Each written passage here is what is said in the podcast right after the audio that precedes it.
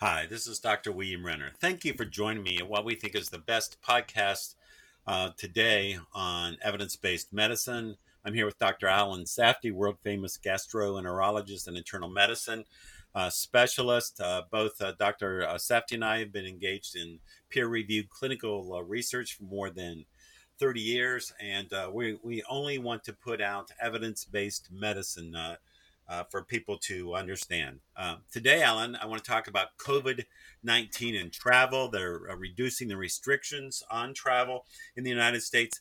Uh, give me some guidelines for traveling. Uh, my wife and I are uh, driving out to Phoenix to see our grandkids, and I'm worried about the what. First of all, are there going to be any restrooms? Where do we stop? is it safe? is it safe to get carry out food? And uh, is it safe to stay in hotels right now? Yeah, that's a great question, Bill. And before people travel, I want them to take a look and see if they are one of the ones with risk factors for severe COVID 19.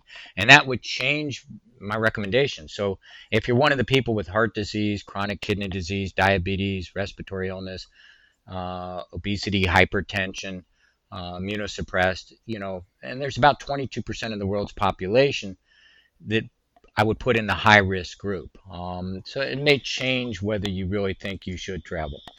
So the first thing is, you know, before you head out, you know, make sure you're willing and able to protect yourself. Um, you know, considerations for travel are good. Are you going to be going by air? Are you going to be going by bus or train? So air travel, let's approach that first. You know, air travel, um, you know, one of the things that worries me is you're going to be spending time in security lines. And both you and I have been in lines at a farmer's market. They even have dots on the ground that are six feet apart at the farmer's market, and people can't seem to understand what six feet is. Same thing in security lines at airports and airport terminals. So you're going to be in much closer contact with people indoors. You're going to be coming in contact with frequently touched surfaces and that doesn't take into consideration on flights, you know, how the air um, circulates. But on the airplane, maybe it does not spread as easily on flights because the filtration system on airplanes. Um, but the social distancing is difficult on crowded flights um, or even waiting in line to get on and off airplanes and baggage and other things. Uh, car travel, you know, as you mentioned, you've got multiple stops along the way. You've got gas, you've got food, you've got bathroom breaks. Um, you know, you're coming in contact with other people. You're coming in contact with potentially contaminated surfaces. So, you know, anticipate your traveling. So I know you're going on a long car ride, Bill, and I don't envy you. Um, but you know, make sure you, yeah. Make sure you have enough alcohol based hand sanitizer, at least 60% alcohol. Keep it within easy reach, one in your car, one in your pocket. Bring something that you know you can cover your face you know buy some disposable face masks or get some face masks um, ideally i would prepare food and water for your trip pack you know food in uh, case restaurants and stores are closed uh, if you're going in and getting carry out Take it out of the box. The box is what's typically going to be contaminated. Oral ingestion of COVID is not a significant risk factor, but it's touching a contaminated package and then touching your nose or rubbing your nose, your eyes. There's these ACE2 receptors in your eyes. That's why when we're talking about a mask, when I walk, I also have on sunglasses because if somebody coughs into your eyes, those same receptors are in your respiratory tract are actually in your eyes too. Um, if you're going into your hotel, you know, try to stay six feet away. Sometimes you can go in and you can go ahead and register without ever going up to the desk. Um, and I clean my room. So I don't, you know, I clean all the surfaces that I'm going to touch. I'm not worried about sheets and pillows and things like that. But a TV remote, the door handles, in the bathroom, you know, the counter where I'm going to put down things uh, the handles for turning on the hot and cold water. So those are all really important. They only take me several minutes, and I've done it well before COVID. Um, do, do, you put anything in the toilets? Do you put Lysol or uh, any of those kind of uh, Clorox or any of those type of products in the toilet? You know, that's a great question because, as you're alluding to, when you flush the toilet, you know, there's COVID 19 in stool.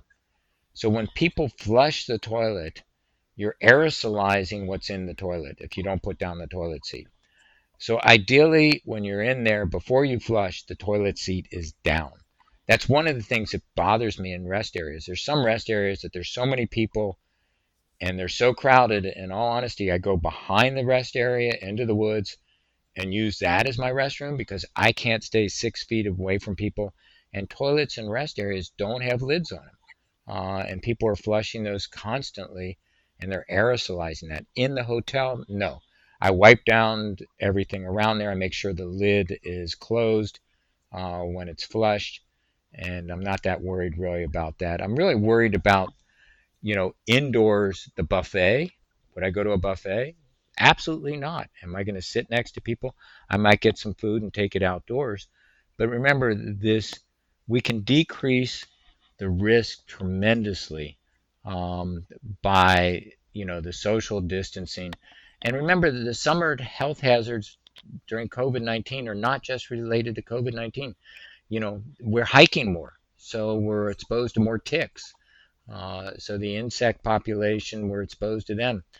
You know, people are get anaphylaxis from bees. Don't forget that. People are going to beaches. Don't forget about sunburn. Um, but you know, be careful in the hotels. Be careful in restaurants. Will I eat in a restaurant right now? Even with six foot distancing, I don't know the ventilation system in the restaurant. I am not going indoors to eat in a restaurant. I get carry out when I'm traveling, and I'll eat outside. Uh, would you go? Would you eat in an out, outdoor restaurant? So far, I have not. I've gotten carry out, um, but if the spacing was adequate, after I touch a utensil, sit down, I'm going to put alcohol on my hands before I start eating. Um, but I don't think there's any great risk if the spacing is adequate being outdoors. I, I think our risk is indoors. And I, right when the restaurants opened up near us, I saw six foot spacing between tables. Now I don't see that. I see two to three feet, um, sometimes less than three feet. And, and, and the bars, uh, I've been very disturbed because of the bars uh, people get a drink or two in them and they just totally forget social distancing. And there's essentially no social distancing. And uh, people that's just it's not going to work. Uh, the disease is around. It's here to stay for a while. And as we've mentioned even if there's a successful vaccine which we're praying that there is uh, by this midwinter uh, it's going to take at least uh, two years to get the population vaccinated enough to, to eliminate the disease and we already have a, a group of anti-vaxxers who are uh, putting out uh, uh, putting out statements why not to get a vaccine. So uh, this disease is going to be around at least for a couple years. So please, uh, please follow the the um, social distancing guidelines. Do you have any comments on that, Alan? No, I, agree with you completely. I mean, we have to realize, and I've worked on vaccine research for some time, and um, some vaccines we don't even have effective vaccines for. So hepatitis C, we have a treatment, but we don't have a vaccine yet. Um, you know, HIV, we do not have a vaccine for.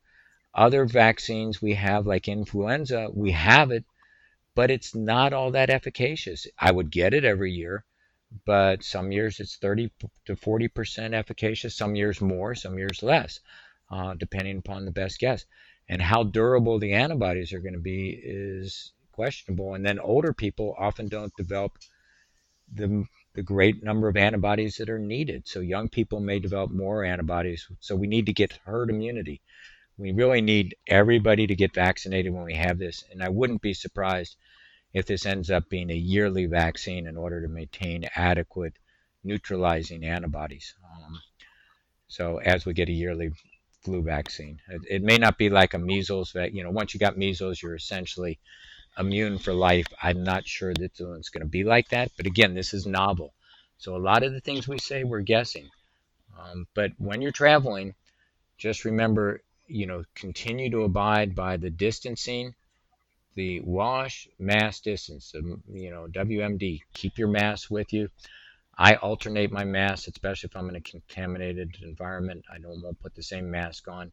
And learn how to put your mask on effectively without touching the front of it uh, and contaminating your hands. If you do, you know, alcohol your hands at that time.